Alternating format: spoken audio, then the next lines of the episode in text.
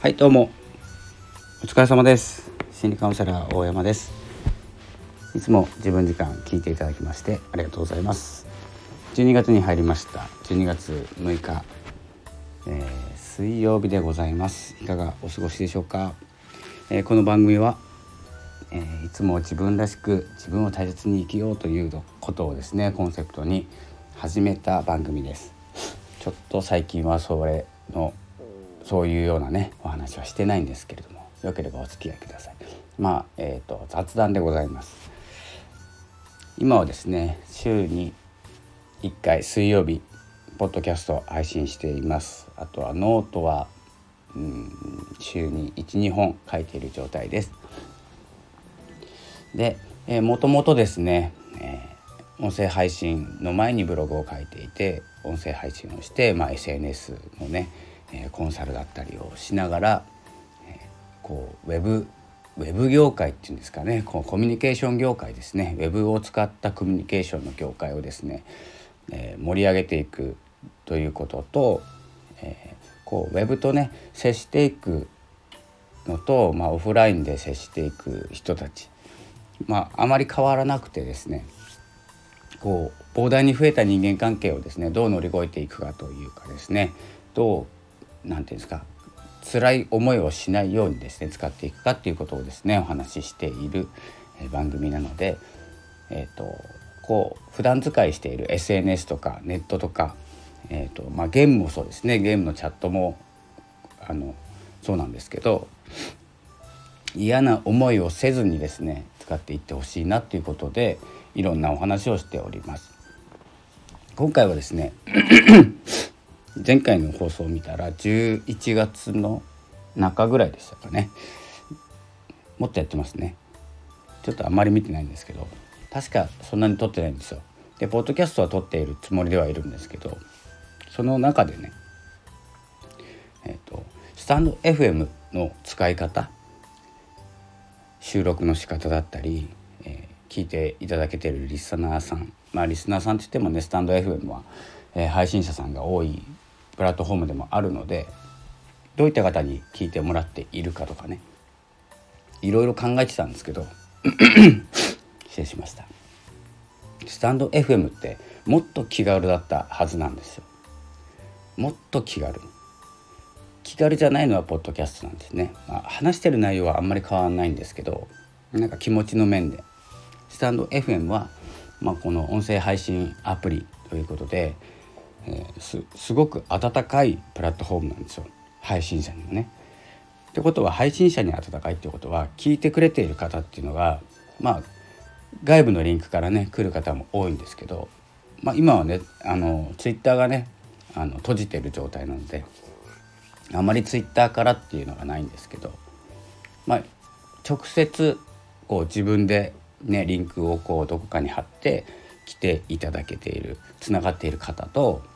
あとはツイッターでたまたま見かけた方とかツイッターで音声配信を頑張っているねあのチームがありますけれどもそこのそこから流れてきた方とかまあ実際そこからでもスタンド FM を撮ってる方々が集まっているのでもう聞き合いなんですね。でそういう仲間が集まってこう盛り上がっていく盛り上げるっていうよりもあの見た目ですよねずっとゼロが続いているっていうよりもや聞いてくれている方がね何人かいる。だけでも全然違うんですよ。何人かでいいんですよ。全然。100人も200人もいなくてもね。でフォロワーさんが集まらなくてもいいですし。あの聞いてくれている方がそんなにね、えー、日に日に増えていくっていうのも求めていないという状況でやっていける。もう一つ言えばですねあの僕の行動なんですけど全然足りないのが。この誰かのライブに行ってね今ライブやってたとかライブなんていうんですか同士のつながりまあ言ってみればリスナーさん同士配信者さん同士のつながりっていうのはもう少しね、うん、自分なりにもあった方がいいかなって思いながらなかなかログインできない状態が続いてます。まあ何が言いたいかというと気軽にこう音声配信をねこう番組としてとか素晴らしい番組作りをしたいっていうわけでもなく始めた方って結構多いと思うんですよ。まあ、にしてはちゃんとしてんなっていう印象もあってあんまりそれをやっちゃうと聞いた方がね聞いた方始めた方がですねちゃんとしないとって思っちゃうと思うんですね。あの僕の考えですよ僕の考えはスタンド FM はちゃんとしてなくていいと思ってるんですよ。でちゃんとしないでいいから続けた方がいいと思っているそしてねあの何に生きているかこの音声配信が何に生きているかっていうのをスタンド FM で分かっていただきたいと思っています。まずはね配信してね、発信というカテゴリーでいくと SNS がちょっと頻繁ですよね。でブログっていうのは書きやすいですよね無料ブログテキスト版。で次に次にというかですね音声配信っていうのは YouTube よりも楽なんですよ。なので音声配信動画というような順番だと思うんですけどまあブログも書いていない方はねあの音声配信もするかしないか分かんないんですけどあとは人前で喋ることが多い人っていうのは録音するその何て言うんですか講義の内容っていうんですかね。セミナーっぽいことをやっている方だったらセミナーっぽい内容をそのまま音声として残しておく。というですねあのまあ素晴らしいプラットフォームなんですね。で何、まあ、音声配信をして何に役に立何が良くなったかとか役に立っているかとかね。あの例えば副業になるとかね、まあ、始めたのはそこかもしれないです。副音声が副業になる。YouTube もなるじゃないですか。動画配信ね。でもそこまでね YouTube のように広がりもなくて SNS のように簡単にもいかなくてという場所に音声配信がいてただあの Amazon Music だったり Apple Music だったりね Spotify だったりっていうですね海外の、ね、大きなメディア大きな音楽を扱っているメディアっていうのはポッドキャストも扱ってるんですよ必ずあるんです。ということはあのジャンルを超えれるんですよ音声配信っていうのは。そこが一番の魅力で音声だけ音声だけっていうかね音声だけのプラットフォームでもありますし、まあ、歌歌ってる方もいますよね。なんですけれどもそこまで乱れていないっていうのがねスタンド F のいいとこかなと思っていてどんどんね始める方はスタンド FM から始めた方がいいですしまあ段階はいいんですけどね。僕の段階はスタンド FM の前に何でしたっけ？レックですね。ウームさんがやってたとこかな。レックでやってヒマラヤやってスタンド FM やって今度ラジオトークやろうと思ってるんですけどもなんかどこで撮ってもね一緒なんですよね。実際は。ただどこをこのねどこで撮っても一緒という状況を作った時にねどこで収録を始めるかっていうのは考えてやることじゃないと思っていてね。まあそこでスタンド FM が今選ばれて続けてるんですけれども他はね、え、ヒマラヤはちょっとなくなっちゃったし、えレックはまあ開いてないですね。ポッドキャストはまあ定期配信をしたいというのと最初はアマゾンアマゾンのねアマゾンとアップルかな。パートナー契約をしてやってました。でリンクを貼るっていうこととまあアフィリエイトみたいな感じですね。そういうのもあってアップルの方にも載せるようにしていて。ちょっとねそれが手間がかかっちゃってあのなんかねやめちゃったっていうのがあるんですけれども今のところね、えアンカーで撮ってアンカーっていうのは Spotify for Podcasters 今は。とスタンド FM 日本のね、えー、ラジオを持ってるんですけれども。今日はねこう長々と何をしているかというと発信を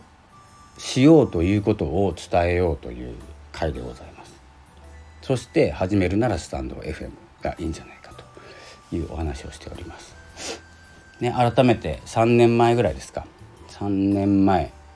もうちょっとかなちょっと忘れたんですけど何年かの8月にスタンド FM ね立ち上がった時に始めたんですよ。で毎日配信して、えー、Spotify も毎日 Spotify ポッドキャストも毎日配信してブログも毎日書いてって、えー、いうことをやってたんですけどね実際そこまで喋れる喋ることは特にないんですよ。そんなに劇的な毎日を刺激的な毎日を送っているわけではなくて普段の。ただ気持ちが動いたら撮るみたいなね流れでやってるんですけどね、まあ、そんな感じで今 SNS ツイッターがですねもう総崩れしている中スレッズ、えー、ブルースカイなどなどマストドンとかねいろいろ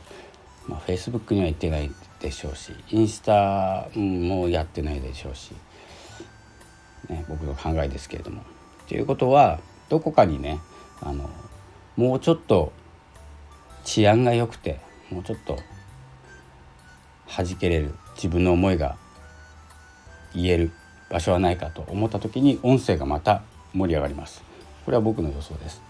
で TikTok 行く人もいますし YouTube 行く人もいるんですけど TikTok は開いたこともないので分かんないんでいいんですけど、ね、勝手にやっていればいいんですけど、まあ、YouTube とスタンド FM がいいんじゃないかなと思います。動画はまあやっぱり YouTube です。で変なねあの変なことするとね逮捕者が出たりしている状態ですけれどもだから選別されていくというかね報告をつけるのはどこだって言った時にですね何でもかんでもここがつかなくなる状態今取り締まってると思います。そして厳しくなると思います、え言葉だけじゃなく、えー、AI もね取り締まり AI がですね進化していってどんどんどんどん排除されていく。どんどんどんどんやめていく。やめていくのはえーと見られていなかったチャンネルもしかりなんですけれども見られていてもえー、て言うんですか？広告をつけてね悪い評判をこう大人数に見てもらうっていうのもなかなか良くないことですのでその辺もどんどん縛りが入ってきます。ただあの人数が減っちゃうと登録人数人数とか集まる人数が減ってしまうと YouTube の方もねなかなか運営も難しくなってくると思いますのでその辺をどこをですね抜け道にしてやっていくかというところだと思います。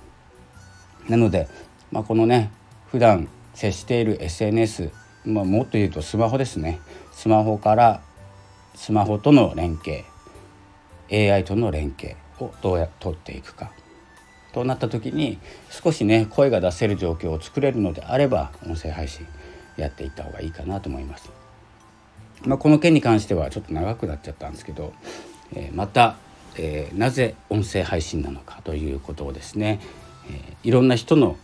言葉を借りながら引用しながら解説していきたいと思います。ということで、え音声配信をどんどん広めてですね自分たちの土俵をどんどんどんどん高い位置に上げていくっていうことをねやっていきたいと思ってますので是非12月もよろしくお願いします。そして2024年もよろしくお願いいたします。ということで本日はこの辺で失礼いたします。ありがとうございました。さようなら。